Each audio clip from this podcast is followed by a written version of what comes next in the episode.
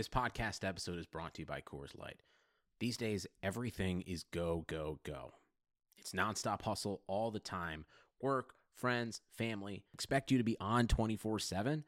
Well, sometimes you just need to reach for a Coors Light because it's made to chill. Coors Light is cold lagered, cold filtered, and cold packaged. It's as crisp and refreshing as the Colorado Rockies. It is literally made to chill. Coors Light is the one I choose when I need to unwind. So when you want to hit reset, reach for the beer that's made to chill. Get Coors Light in the new look delivered straight to your door with Drizzly or Instacart. Celebrate responsibly. Coors Brewing Company, Golden, Colorado. Love a good deal? Sail into the season at Banana Republic Factory's Mega Labor Day Sale. Entire store 50 to 70% off. Dresses from $19.99. Polos from $16.99. Find your nearest store or shop online only at Banana Republic Factory.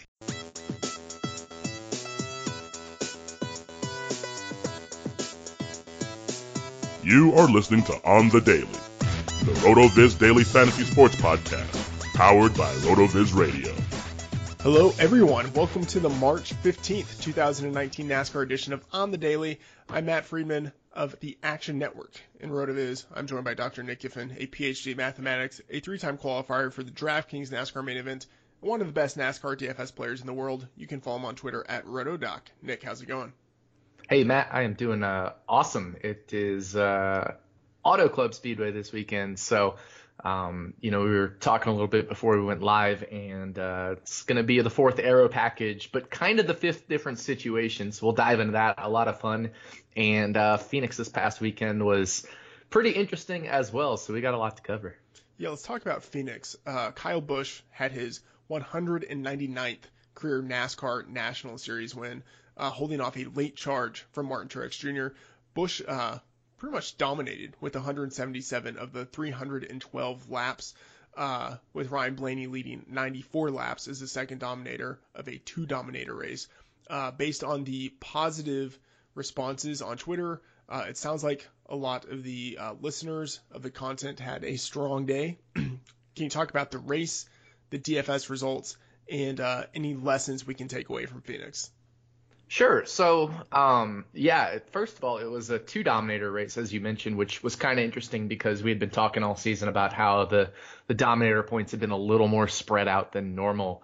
But, of course, we had Daytona and then 2 1.5-mile ovals. We hadn't gone to the 750-horsepower high downforce package at a small flat track. And as I thought, we actually would see fewer dominators because – we talked about how track position was going to be so important. It absolutely was. Track position was incredibly important. If you were able to get out front, you didn't really sink through the field a whole lot.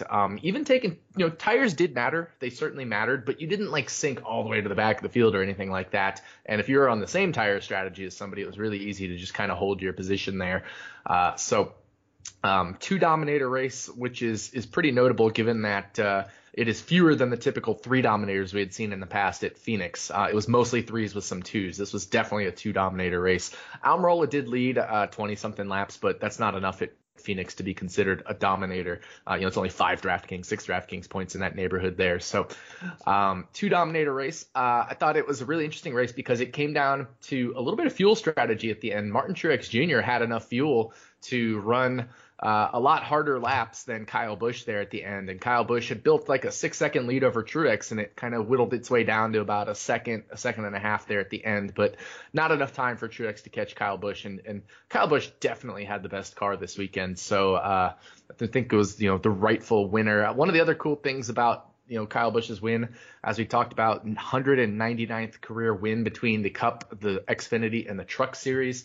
That puts him one shy of 200, which, of course, is the number that Richard Petty won in his career. So there's a big debate on how do you compare Kyle Busch, his 199 wins or eventually 200 wins, to Richard Petty's 200 wins, which all came at the top level, but way back in the day. So big old debate there. I don't really want to get into that because it's certainly out of the scope of fantasy NASCAR. But I do think it is an interesting talk for the NASCAR community. As far as the DFS results, I thought it was a fantastic race weekend. A lot of the people who listened to RotoViz Live, or the live show on Sunday morning, got treated to a a thought process pick where we kind of went through the things. You know, I was talking about how David Reagan and Michael McDowell might be okay for cash games, and we kind of talked through it a little bit more. And this was one of the picks I just kind of talked myself into during the live show was Matt Tift. And the more I looked at him, the more I liked him than Reagan or McDowell. And he was lower owned than both of them and ended up having a better day, a better DFS day than both of them quite easily. And so Matt Tift was only 8.5% owned and ended up in the winning lineup. So that was really cool. A lot of people had Matt Tift. I was recommending, you know, splitting your dominator exposure between combinations of like Harvick and Keselowski, Harvick and Blaney, or Kyle Busch and Keselowski, or Kyle Busch and Blaney as my four top recommended combinations. And it ended up being the Kyle Busch and Ryan Blaney combo that ended up dominating. So it was a really good weekend as far as DFS. The other interesting thing, though, is the incident rate technically will only go down as 4 out of 36 cars, but there were more incidents than that just because of the way incident rate is calculated. You know, Eric Jones blew a tire and had an incident really early in the race, but he ran the whole rest of the race and finished few enough laps down and ahead of other drivers that were running with no incidents that his didn't get counted as a major incident. So, you know, we always call it a major incident rate instead of just the incident rate so that we can kind of separate those Eric Jones cases from something where, you know, he was 20 laps down or 40 laps down and out of contention completely. Now, of course, he was out of contention still, but, you know, at least he finished ahead of some of the back markers that were still running. So there was a lot of incidents, but the major incident rate was low, even though there was a lot of cautions. And a lot of that did come from tire issues, as we expected. So, you know, kind of the race oddly played out just like we expected. And you know, as we hypothesized it could play out like on last weekend's podcast. And so that was encouraging to see. We kind of nailed that, the way that race played out after, you know, having good picks for both Atlanta and Las Vegas, but not necessarily nailing the way the race played out. I think Phoenix was just the smash weekend. And I think the screenshots and everything that people were sending me showed it. So as far as lessons learned from Phoenix, I think the biggest lesson learned, of course, is at these short, flat tracks. We've got one race under our belt now under this new package, very tough to pass. So I think that's just going to be kind of the theme going forward is you know, we might need to adjust a little bit our expectations for these races, you know, which were already track position dependent, I think become even more track position dependent. So moving from Phoenix to Auto Club Speedway, we have a race this weekend in Fontana, California, 400 miles at the 2-mile D-shaped oval. Like Atlanta, Fontana is known for its old racing surface, producing high tire wear. But unlike Atlanta, the race at Auto Club will use air ducts, which will create a larger wake behind the car, which will allow for a bigger draft. All of that said, what do you expect racing to be like this weekend at Auto Club Speedway? You know, I actually have no idea what racing is going to be like this weekend. The two things I can say just based off of what we saw in opening practice is the speeds will be a lot slower. So funny thing is in Phoenix, the speeds were higher, even though we had more downforce, and that's because you could carry more corner speed. But at a speed where aerodynamics really come into play, having that extra drag and that extra downforce is actually a bad thing because it just hurts your straightaway speed so much. At a 2-mile track, that straightaway speed is so important. So last year's opening practice, the fastest lap was 189 miles an hour. This year's opening practice, the fastest lap was 179 miles an hour. So a full 10 miles an hour slower. Or in terms of time on the track, that goes from a 38-second lap to a 40.1-second lap. So 2.1 seconds per lap, really if you use rounding it, but two seconds per lap slower this year than last year in opening practice. And that fastest practice time was set by Jimmy Johnson when he got a draft off of the car in front of him. I believe it was Ryan Blaney there. So Jimmy Johnson putting up a 179-mile-an-hour lap with a draft, and that draft definitely was important. So we will see the draft come into play this weekend, but of course tire wear still matters. And the other thing that matters is this track is bigger than Atlanta. So, you know, if we look, for example, at the Atlanta practice speeds, so I'm pulling that up right now, but Atlanta practice speeds were also right around 179 miles an hour in the opening session. And then we were around 179 miles an hour in here. So I was a little surprised by that. But Atlanta also has more banking than Auto Club. So I think that makes up for it. So I think what we'll see in terms of tire wear is similar to what we saw in Atlanta because the speeds are relatively the same, in that they will wear, but they won't wear as much as they've worn in the past.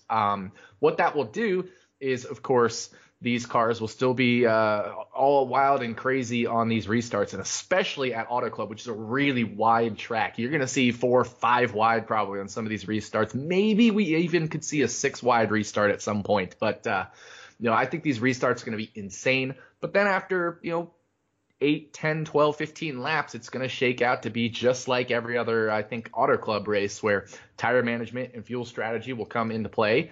And, I think the better cars will still end up being out front. This is still a track that is a lot of horsepower required, a lot of aerodynamics required. So getting it right, we'll still see a separation in speeds of these, the main pack of cars, I guess you could say, from these really backmarker cars. So we used to always talk about how Auto Club and Michigan really separated, the good from the middle, from the bad. I think we'll still see some of that here, but I think the good in the middle could be a little more interspersed, but I think the bad are still going to be the bad. So I still think we're going to have that Joe Dirt cheap tier be a really just slow tier. And looking at the opening practice times, I think we've got that going. But I actually think this race will mostly play out like Auto Club races of the past. However, I think the restarts will be a little bit crazier, as they should be. Nick, as you mentioned earlier, this is the first race with the AeroDucks at a high tire wear track. So how are you planning on evaluating driver performance? Well, a couple ways. First, I do think Auto Club Speedway history is going to be very important because, like I said, I think most of this race is going to play out like Auto Club Speedway from the past. The couple of questions I have are, as far as evaluating this, is because we're at a higher downforce level now, should we be evaluating this more like 2013 through 2015 when it was the higher downforce era of the Gen 6 car?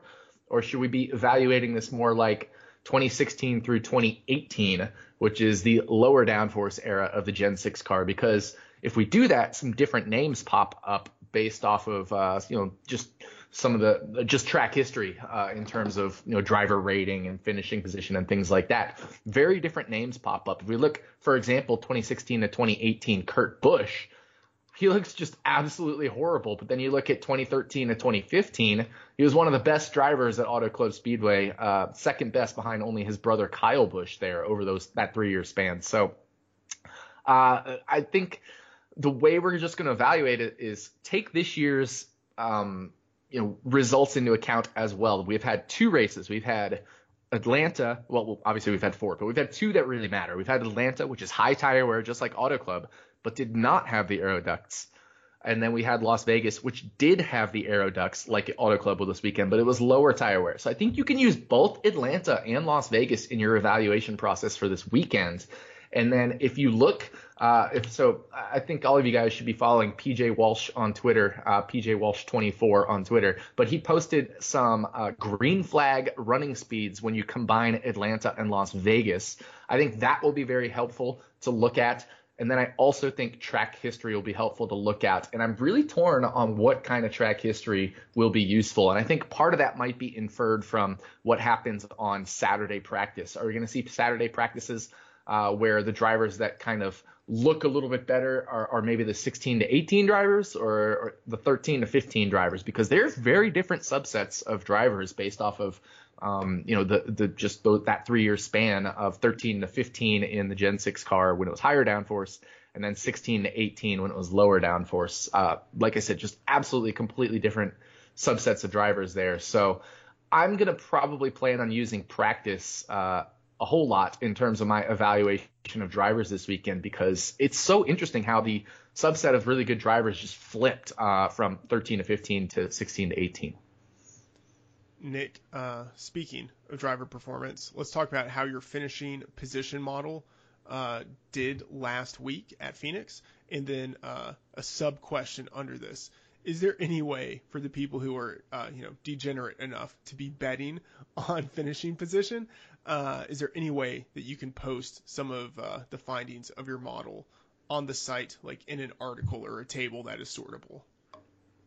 Absolutely. So obviously with the model itself, let's talk about its performance. It did it pretty well at Phoenix. So remember, I always evaluate the model on cars that were did not have a major incident. So there were 4 cars that had major incidents. So I evaluate the 32 drivers that did not. The R squared of that was 0.59, which is lower than past Phoenix races, but not too much lower. However, if you removed Eric Jones only, because we know he blew a tire really early in the race, ended 7 laps down, but technically didn't have a major incident, then the R squared jumps to 0.66, which is actually a little bit higher than the past running average since of Phoenix over the Gen 6 era.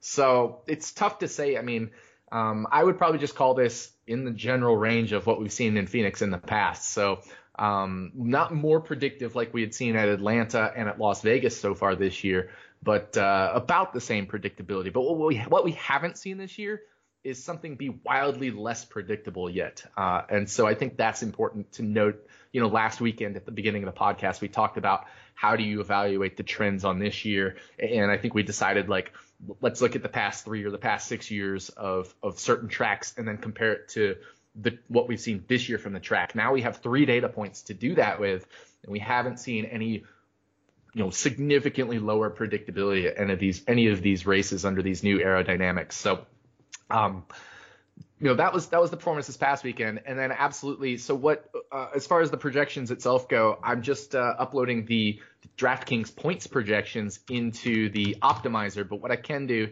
is release a table. Maybe I'll release the table on Twitter, or I can just show the whole table on my live show or something like that. But we'll figure out a way to release the table so that you have finishing position for your finishing position prop bets as well.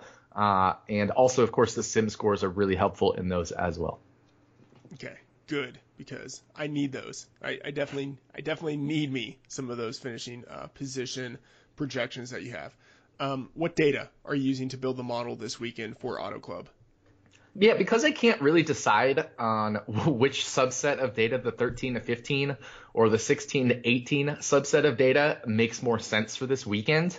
I'm just using all of it, and then I'm also including the 2019 first 2 races on the large ovals. That would be Atlanta and Las Vegas. So that's under the current rules package. So it's just the Auto Club races since in the Gen 6 era plus Atlanta and Las Vegas from this year. So that, I think that makes the most sense. You get a really interesting idea of the possibilities that, you know, that could happen over those, I think, 3 different subsets. You know, if you take the first subset and the second subset of Auto Club and then the subset of this year's race, those 3, I think, mixed together will give you a nice blend of races to pick and choose from.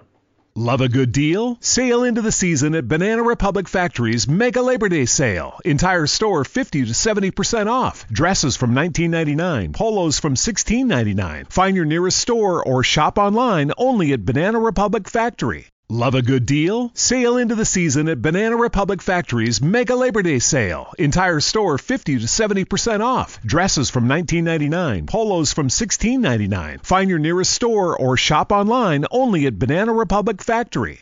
Okay, so with that subset, I should say, I think it makes sense to include all of 2013 to 2018. And that was actually going to be a question I had. Like, why not just kind of do all of it, since you're unsure, but you answered that question. It was interesting. Sorry to jump in here, but it was interesting with Phoenix because most of the drivers that were really good on the higher downforce at Phoenix, you know, the 13 to 15 era, did really well. So you looked at guys like Jimmy Johnson, for example, had a very strong race until I think he had some issues there at the end, which were out of his control. But, you know, Jimmy Johnson was running really strong. A couple of the other guys were running really strong. And I was super excited about Brad Keselowski. Looked good early until he blew a tire, but no, that was very early in the race as well. But I thought it was very interesting that for Phoenix, at least, the higher downforce drivers did seem to actually perform a little bit better than you know, maybe they had been in recent years at Phoenix. Now, it wasn't drastically different.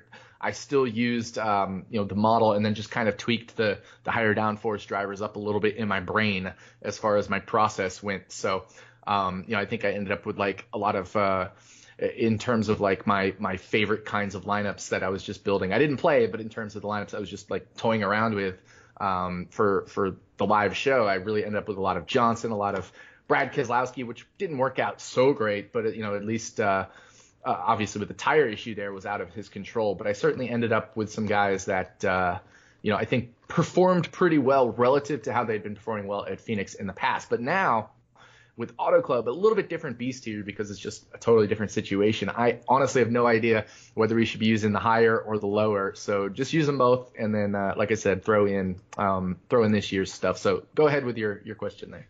Yeah. So within that data set that we're using, what are the factors, whether it's, 10 lap averages or whatever, what are the factors that you were looking at to build the model? Certainly. So 10 lap average is pretty important this weekend. The one thing I will caution is because it is a 2 mile track, it takes a long time to make a 10 lap run right, compared to a 1 mile track. So not as many drivers run 10 lap averages at Auto Club Speedway. So in that absence of 10 lap data, this is something we've done a lot. We use the combined practice speed, which is literally just taking the best single lap speed from each car, averaging them, and then ranking those averages of single lap speed from each practice. So there's 3 practice sessions. You take the top speed from each practice session for each driver, average them over those 3, and then rank that average. And that's your combined average. And it's definitely not as good, but at least it gives you some idea of where they fast over short runs consistently type thing. And so that is what I've been using. I think that could be less reliable this year just because of the draft, the nature of how the draft is going to be so much more important this year. Doing that in practice could really throw off those numbers. So I really want to rely more on 10 lap data than I do on that this year, but that is what pops up in the model. Track history pops out, especially large ovals, so the track type history. And I think part of that is just the fact that we get so much separation of speed at these 2 mile tracks that overall just large oval history really matters. So not just the 2 miles of Michigan and Auto Club, but all of the large ovals together seem to matter. I think that gives you a really good idea of which of these teams are much better with the aerodynamics and making the horsepower and all of that stuff. So track type history, especially driver rating, comes into play. And then there is a little bit of track history. Certainly at Auto Club, there's some track history with drivers like Kyle Larson, Martin Truex Jr. that in the 16-18 era has been pretty predictive, but in the 13-15 era, if you use that track history to predict their 2016 finishing position, it wouldn't have been so good. So because I'm using the larger data set, the track history actually becomes reduced a little bit, and it's more track type history. So I think we can still place an emphasis on track history, and especially with but I especially think type history will be most important, especially adding in the 2019 data with the large ovals, bringing in Atlanta and Las Vegas from 2019. That makes it even more large oval oriented instead of just specifically track oriented. And how accurate is the model on out of sample data? Yeah, so if we just remove a random set of drivers and then build the model and test it on that random sample of removed drivers, it's right around 0.58. So basically what we saw this past weekend at Phoenix in terms of the actual result, but it's around 0.58, and I actually think that's higher than it's been in the past, and that's because last year's race was a little more predictable than normal. So I think in the past it's been around 0.54, 0.53. But last year's race was a little more predictable than normal, especially because, Kevin Harvick wrecked right at the beginning, and that was basically the only incident for the whole race. So fewer incidents tends to make it a little more predictable. And that, again, just like we saw in the first race and first 2 races in the large ovals, Vegas and Atlanta, low incident rates. Phoenix saw a higher incident rate than in the past, in terms of number of cautions. Now, not in terms of the major incident rate, but I talked about there was a lot of blown tires from drivers that still ended up continuing in the race. Eric Jones, Brad Keselowski, I think, William Byron at one point had an issue or something like that. So still a lot of incidents at Phoenix, a lot of cautions, and that certainly created a bit of extra randomness in the final R squared. So overall, in Auto Club Speedway, it's around 0.58 since 2013, plus adding in this year's data, which has been more predictable as well, brings it up to around 0.58 from a past of around 0.53, 0.54. NASCAR has introduced a new rule during qualifying that the pit road speed that is used during the race will also be used during qualifying sessions. Does that have any impact on qualifying? I think it could. And so obviously we're recording this just before qualifying is about to take place, but If we look at the Las Vegas qualifying where they had these aero ducts and the draft played such a huge role in that qualifying session, we saw some drivers just like sitting on pit road. They were parked, and then other drivers just like gunned it off pit road. And you had two drivers come in full speed. What I was envisioning was you had two drivers come in full speed trying to fit in the same hole between two parked cars and just creating a calamity on pit road of drivers going over 100 miles an hour, slamming into drivers at a dead stop.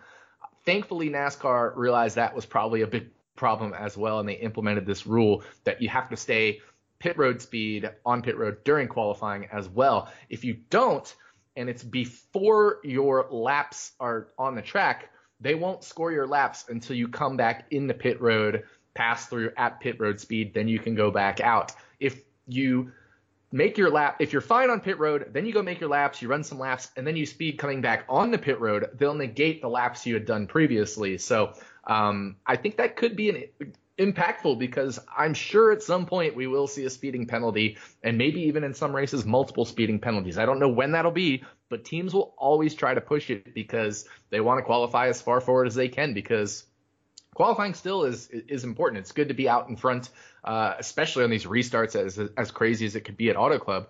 I think it could matter certain weekends, maybe more than others, that they'll want that track position in qualifying, and you'll see teams pushing the limit trying to go pit road speed, and a couple of them will go over. And then you'll see drivers like, I don't know, I'm just picking names out there, like Clint Boyer or Kyle Larson or Denny Hamlin starting in the rear. And that will make for interesting race day decisions, because those will be pretty chalky drivers. So I do think it could have an impact on qualifying going forward and on DFS plays going forward as well. So that's something we're going to have to keep an eye on.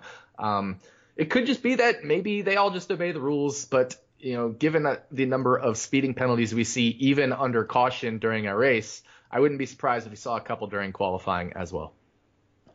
So a question on this. This is a rule that is starting just this weekend, or is it something that's been in effect previously? Yeah, just this weekend. And right. I think that's because of what we saw at Las Vegas, which honestly was a little scary at times. I thought, we could definitely see a driver maybe just plow into the back of another driver when – because – There's the game within the game of qualifying when the draft is so important. You don't want to be the first car off pit road. So a lot of drivers were pulling up to the front of pit road and then parking their car and then kind of inching them forward and then stopping. And then it's like, who's going to be the first off? But then when you go, you want to have as much speed as possible to build up that speed for your actual qualifying lap and to keep with the draft and everything. So they're gunning it on pit road while other cars are stopped waiting to make sure they're not the first car off pit road.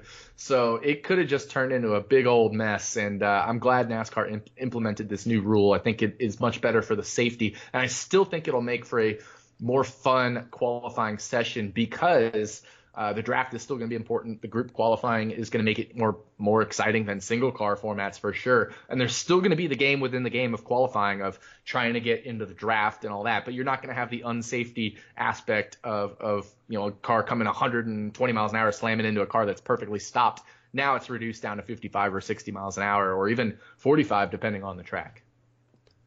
All right, let's talk about dominators. With only 200 laps at Auto Club, this is the race with the fewest number of laps since the Daytona 500, which also had 200. Before we talk about dominator strategy, let's get some background on dominators at Auto Club Speedway. Typically, how many dominators do we see? So Auto Club is typically a two dominator race. There is a major dominator and then a minor dominator. So if we look, for example, in 2018, you had Truex leading 125 and Kyle Busch leading 62. You go 2017, it was Larson and Truex leading 110 and 73. 2016, it was really only one dominator, because the minor dominator points were split between Jimmy Johnson and Martin Truex Jr., so that kind of negated each of them being the next minor dominator. They both led around 20 laps, which just isn't enough. It's only five dominator points. So it was really only one dominator race. Skipping 2015 for a minute, for a reason. 2014, it was basically just one major dominator. You could kind of say a second minor dominator in Brad Keselowski's 38 laps led, but he didn't really have any fastest laps. Jeff Gordon had 23 laps led with 50 fastest laps, so you could kind of say maybe he was a second minor dominator. And then 2013, again, a major and a minor dominator there with Kyle Busch and Joey Logano. So 2015 was kind of the exception. That was the the last year of the higher downforce era. That was Kurt Busch leading 65, Denny Hamlin leading 56, Matt Kenseth leading 43, and Kevin Harvick leading 34. So all of them leading at least 16% of the race, 34 laps, and all of them getting at least 13 fastest laps, which actually the guy who had the fewest of those four in terms of laps led, Kevin Harvick, had the second most fastest lap. So they all had pretty equal dominator points. Actually, Matt Kenseth had the fewest, but he still had 43 laps led and 13 fastest laps. So that one was pretty spread out. Seems to be the exception to the rule of mostly two dominators, you know, a major and a minor dominator, with occasionally the minor dominator points actually getting split up and really only producing one major dominator. So I would mostly say this race in the past is averaged a two dominator race. And given the new aerodynamic package plus the increased number of leaders we've seen at the large ovals this year, do you expect dominator points to be more widespread than in the past races at this track? I definitely think there's the possibility of that, especially in fastest laps with the draft. I definitely think the fastest laps could be a little more spread out on restarts. Now, obviously that's restarts, but clean air will still be king. I think there's the possibility of a little bit more spread in fastest laps points. And that also does just happen at higher tire wear tracks. You get somebody who gets off sequence, gets new tires, and they can knock down 5 or 8, fastest laps when the other drivers are on older tires. So you'll definitely see some spread in fastest laps. In terms of laps led, I do think it's a little more likely we could see maybe like one major dominator and then have the minor dominator points be split up. So I actually think it makes it less likely that there's two, but more likely that there's one or three. If it gets split up between the major dominator, then there could be three kind of medium-ish dominators. But if it gets split up between the minor dominators, we could see something like in the past where we saw in 2016 where Harvick leads a bunch, or a driver leads a bunch, and then the minor dominators all get split up. So I actually think it makes it less likely to be two, but more likely to be one or three dominators. So that, I think it actually just kind of flattens the distribution out a little bit more rather than making it kind of tall towards two and a little bit spread out towards one or three. It's more flat between 1, 2, and 3. So I think there's the potential for more spread. And I also think there's the potential for more spread actually even makes it more likely that we could only just see one dominator because the dominator points that would normally go to the second are more spread out. So kind of a weird answer, but I definitely think it could change the long-term average distribution. Not the long-term average overall, but the long-term distribution, the shape of that distribution, I think can make it more spread out. So kind of change the standard deviation more so than the average number of dominators. That makes sense. Given the possibility for more widespread dominator points, what is your approach to dominators this weekend? And I should say we are recording this before qualifying and before Saturday practice. Yeah, so without having seen practice and if I think, the draft will be a huge role in passing the leader or anything like that, again, given that we're kind of at our fifth different situation in 5 races this year, I do think that what I'll be doing is I'll be probably de-emphasizing dominators with the exception of I'm sure I'll want at least one, right? So I'll want at least one, and then from there I think I'm just going to pick rosters that make sense, whether I think they can dominate or not. I just want drivers that are going to finish really high. If they finish really high, they also have a chance of dominating. So I'm going to be targeting at least one dominator in every lineup. And then I'm just going to be targeting probably a couple drivers that I think have a really good shot to finish in the top 2 or 3, which could lead them dominating as well. So they're dominator candidates, but I don't necessarily know if you could call them a dominator, but you get the idea. I'm definitely targeting one dominator per lineup. And then the rest, I want to target at least 2 or 3 drivers outside of that one dominator that I think I have a really good chance of finishing very high, and then, of course, rounding out the rest of my lineup with the combination of place differential and finishing position for the cheaper drivers. Love a good deal? Sail into the season at Banana Republic Factory's Mega Labor Day Sale. Entire store 50 to 70% off. Dresses from $19.99. Polos from $16.99. Find your nearest store or shop online only at Banana Republic Factory. Grocery Outlet Bargain Market is your headquarters for huge Labor Day savings. This week, stock up on Frito-Lay party-sized chips. 10.5 to 20 ounce assorted varieties are buy two, get one free. That's a wow savings of up to 50% versus traditional grocery stores. Limit 3 free. Also, get the grill fired up with Nathan's Famous Beef Franks. 10 to 12 ounce assorted varieties are just $2.99. That's a wow savings of up to 57%. Offers good through September 3rd. Grocery Outlet Bargain Market. Let's talk about some drivers in particular based off the factors in your model. Who are the guys at the top of your model, or the guys who are your top plays relative to their salary heading into the weekend? Yeah, so I think this is a bit of an interesting question because, again, we want to, do we want to base everything off of the past 3 years? Do we want to base everything off of 13 through 15? Do we want to, do the combined thing? So obviously just based off the model is going to be different than if we just look at even more recent history. But even if we look at the combined from all the way from 2013. Now Kyle Larson was a rookie several years ago, so he didn't race in 2013, for example, but he still pops out way up there when you take in the whole 2013 through 2018 plus this year's 2019 range, especially at Atlanta, which was the high tire wear track there. Kyle Larson did really well. Kyle Larson definitely pops out, and he's fourth in salary this weekend, but he pops out as a top 2 or 3 driver. So 10,800, really like Kyle Larson this weekend, and has won at this track before.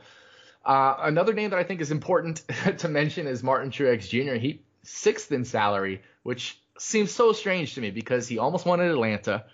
He almost won last weekend at Phoenix, a different kind of track. He's got an awesome recent track history. If we just take the 16 through 18 subset, he has the second highest driver rating to only Kyle Larson, if we also remove DNFs. And actually, including DNFs, Truex is the highest because Larson had a DNF in one of those races. And Truex has led 36% of the laps on average at Auto Club over the past 3 years. So why he's priced even lower than Kyle Larson this year, or this particular weekend, really confuses me. So Truex and Larson of that top tier of drivers definitely stand out. Then kind of going down the list, Eric Jones, I think, is another one that we should mention. Even including DNFs, he's got a 100.9 driver rating.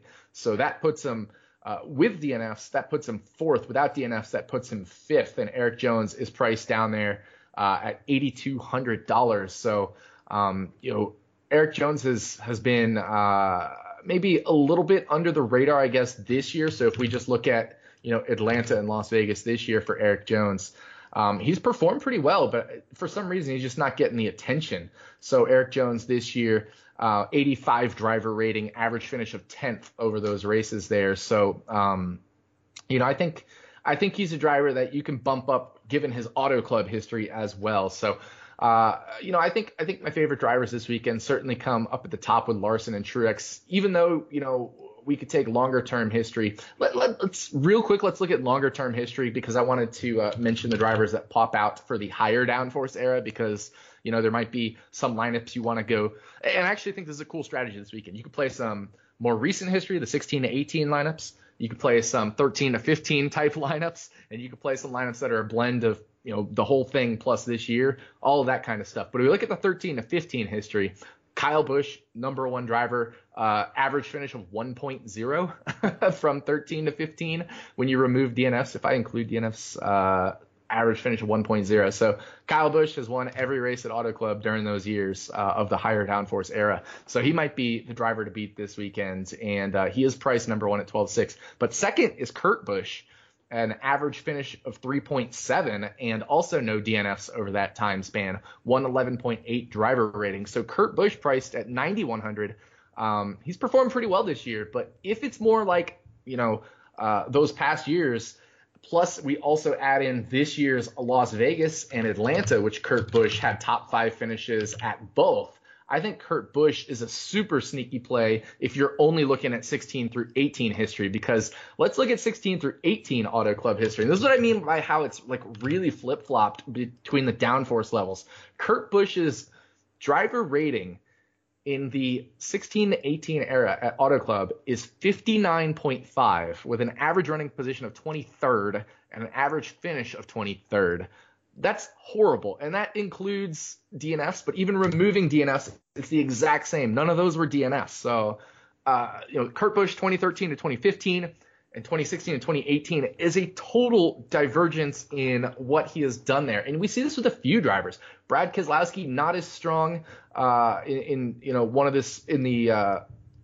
the older split versus the newer split. Denny Hamlin really pops out in 15 to 13, but drops a little in 16 to 18, although not that much. But there are certainly some drivers. Kevin Harvick, for example, 16 to 18 does not look as good as 13 to 15. So it's just really weird. Jimmy Johnson, another driver, 13 to 15, much better than 16 to 18. So what I think the strategy kind of could be this weekend in terms of drivers, and I've mentioned a lot of drivers I think are good relative to their salary, but it depends on the subset of data you're looking at, is how you think the race is going to play out more. But again, just looking at 13 to 18 and overall, I think Larson, Truex, and Eric Jones are probably the three best values. I have a follow-up question on Kurt Busch. So I think when the season started, obviously he moved to a new team, I would say a lesser driving team. So I think it was fairly easy to be relatively down on him.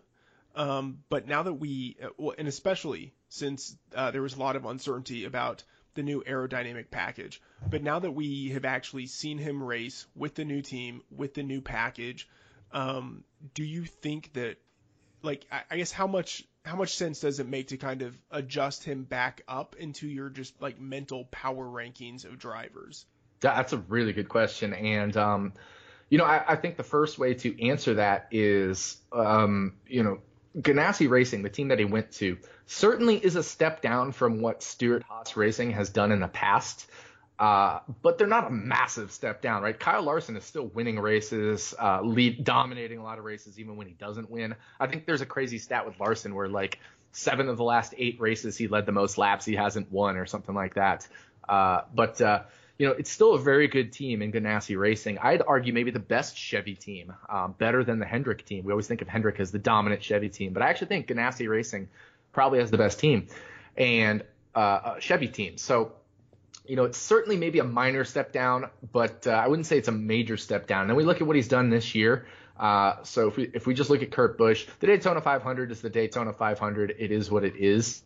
But, he's had 2 top 5s, which both came at the large ovals, 3 top 10s, which, of course, was a 7th place at Phoenix as well. So the non-restrictor play races, the ones where the big ones didn't really come into play, Kurt Busch has had 3 top 7 finishes. So I think the mental evaluation on Kurt Busch has to be he still is capable of putting up pretty much what he did last year. I mean, last year he wasn't really a dominant threat to win. He had a couple races. He was certainly a threat to win in that Stewart Haas car, and he did win a race. And then he led most of the race at Talladega, and I think there was a couple other races he, maybe it was the minor dominator in. But, this year – we haven't really seen him be a major dominator, but we've seen him be a minor dominator and definitely get multiple top 7 finishes. So I think he is a really nice play this weekend, especially because he's priced up at 9,100. I think people could look dropping down more towards Eric Jones, Ryan Blaney at 84 and 8,200, Jimmy Johnson at 7,800, especially after that, that strong showing last weekend with that 8th place finish there. So, recency bias is a real thing. I think people are more friendly towards Jimmy Johnson now, but I'm a little more bearish on Jimmy Johnson just from what we've seen this year. If, again, referencing P.J. Walsh's tweet, Johnson ranks 23rd in green lap speed on those large ovals this year between Las Vegas and Atlanta. So Kurt Busch, meanwhile, ranks 6th. So I think and Kurt Busch's teammate Kyle Larson ranks 7th. So I think you can definitely use that as a notion that Kurt Busch is still Kurt Busch this year, probably not a major drop-off from last year at all. All right, let's talk about Joe Dirt Cheap drivers. You mentioned earlier that because this is a 2-mile oval, we tend to get a greater difference between the cars at the front and the cars in the back. So are any of these Joe Dirt Cheap drivers even viable this weekend? Yeah, and before we jump into the Joe Dirt Cheaps, I just want to talk about a couple drivers that I think might be a little bit overvalued. First, of course, I still think is Jimmy Johnson. He could be a little bit overvalued. Just based off what he's done this year, it's not been so great. And if we look at Auto Club Speedway, the kind of the longer history here with Jimmy Johnson, he actually is pretty good. But I think people will – I think that could inflate his ownership. But just looking at what he's done this year, I'm not super high on those Hendrick cars. Also, he had a super fast car in opening practice, but he got that big draft. So if Jimmy Johnson's ownership is going to be inflated, I like being a little underweight on him. But just also drivers that I think could be overpriced.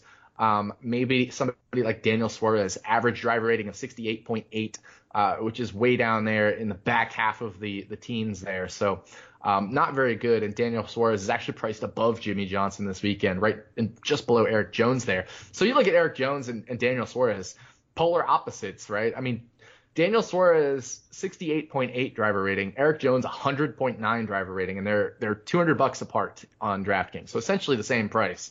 And they just have nowhere near comparable performances. And they were both on Joe Gibbs Racing for those 2 years that they've been in the big leagues. So it's a small sample size, but then you add in performance this year as well. Daniel Suarez on the large ovals just, hasn't quite gotten it done. So, I think the nod in those two goes to Eric Jones. So I think a couple overpriced drivers are actually in that price range right there in terms of Daniel Suarez and Eric Jones, and Jimmy Johnson. So those two drivers are drivers to be aware of.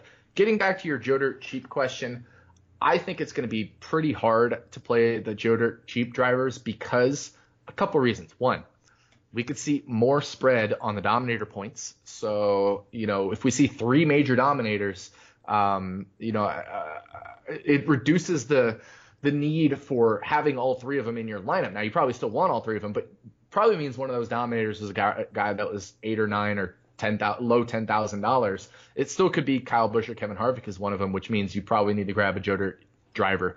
But there could also just be Truex, who's $10,000, leads 80% of the race or 55% of the race, and there's a minor dominator like Larson or something, and then you're able to play a more balanced approach.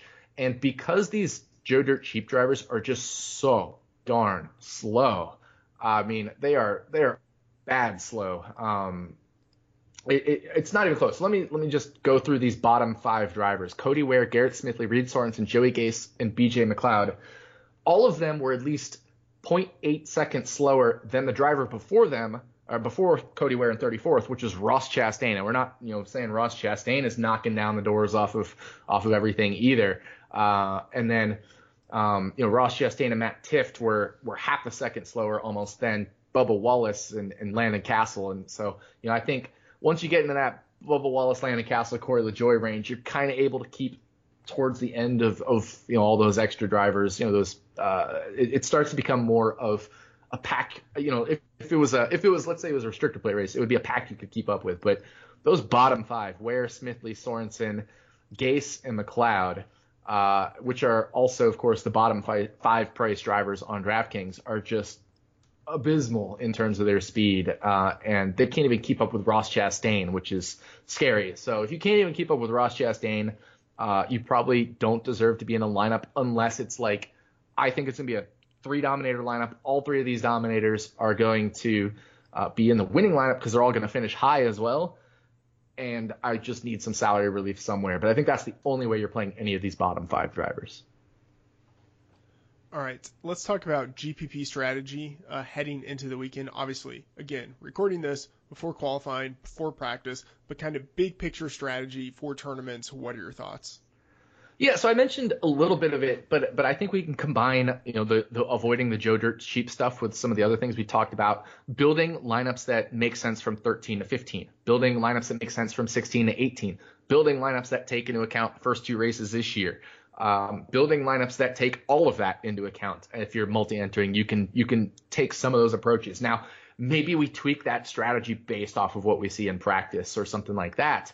But I just think because there's such a big drastic difference in the the 13 to 15 versus the 16 to 18 splits for Auto Club that it really makes it a tough situation to gauge this weekend. So I like I like more balanced approaches. I like one dominator or, you know, just, well, like I said, one dominator and then picking two other drivers that have a chance of really, really finishing high, which means they could also dominate, and kind of using that approach and then filling out the rest of my lineup as balanced as I can. So the best combination of place differential and finishing position. Sure, you might have to drop down to the bottom five once in a blue moon, which I happen to have a blue moon in my hand right now. But once in a blue moon, you can drop down to one of these bottom five drivers. But I wouldn't put, you know, much stock into maybe not even like one out of every 10 lineups with one of these super back markers, right? Like my combined ownership percentage on those bottom five might not even push 10%. It might be less than that. So really, I think it's a balanced approach. Best combination of place differential and finishing position, emphasis on finishing position for sure. And then trying to pick at least one dominator. And then from there, try to make some lineups that I think prominently feature 13 to 15 drivers, prominently feature 16 to 18 drivers, prominently feature drivers have been better this year at the two large ovals, and then prominently feature a blend of all of them. And I think, you know, if you're multi-entering, let's say you make 20 lineups and let's pretend, don't know, like I said, going into the weekend, but let's pretend that all four options were equally likely and you're playing 20 lineups. So that's five lineups of each strategy you could build. Now, obviously, we can probably whittle that down in practice to making a more precise distribution where we think one certain situation may play out better than another in terms of 13 to 15 or 16 to 18 or whatever. But, you know, at least that gives us kind of a starting point going into the weekend. Evaluate practice, evaluate the drivers, and then we can kind of see which drivers make a lot of sense. So, like, again, looking back last weekend at Phoenix, just looking at guys like Keselowski and Johnson, even on the track, it was like, man, those higher downforce era guys really were making sense. Ryan Newman was another one, really making a lot of sense, and they all did really well. So I think we could see maybe practice could tip our hand in one direction or another this weekend as well.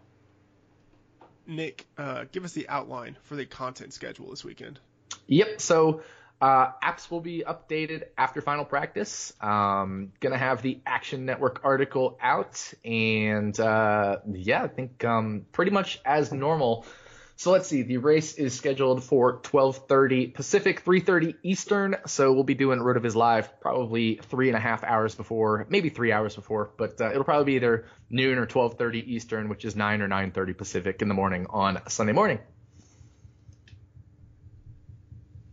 All right, Nick, thank you for all of that NASCAR insight. And again, I'm looking forward to seeing your models. Don't forget to post them somewhere on the site because I need them. Oh, I literally need them. We'll post it. Don't worry. Okay. That is going to do it for this NASCAR edition of On the Daily. For Nick Giffen on Twitter at RotoDoc, I'm Matt Friedman, Matt F. the Oracle. Thanks for tuning in.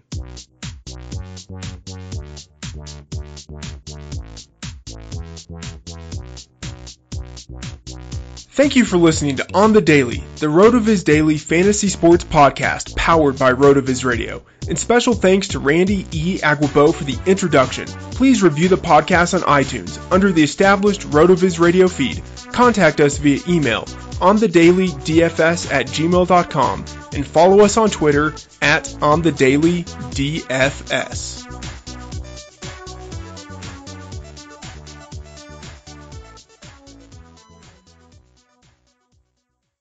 Love a good deal? Sail into the season at Banana Republic Factory's Mega Labor Day Sale. Entire store 50 to 70% off. Dresses from $19.99. Polos from $16.99. Find your nearest store or shop online only at Banana Republic Factory. Love a good deal? Sail into the season at Banana Republic Factory's Mega Labor Day Sale. Entire store 50 to 70% off. Dresses from $19.99. Polos from $16.99. Find your nearest store or shop online only at Banana Republic Factory. For the ones standing guard. For the eagle-eyed. For the knights in shining armor. And for all those who support them. We are Grainger, your experienced safety partner. Offering supplies and solutions for every industry. Committed to helping keep your facilities safe and your people safer. Call clickgrainger.com/safety or just stop by. Grainger, for the ones who get it done.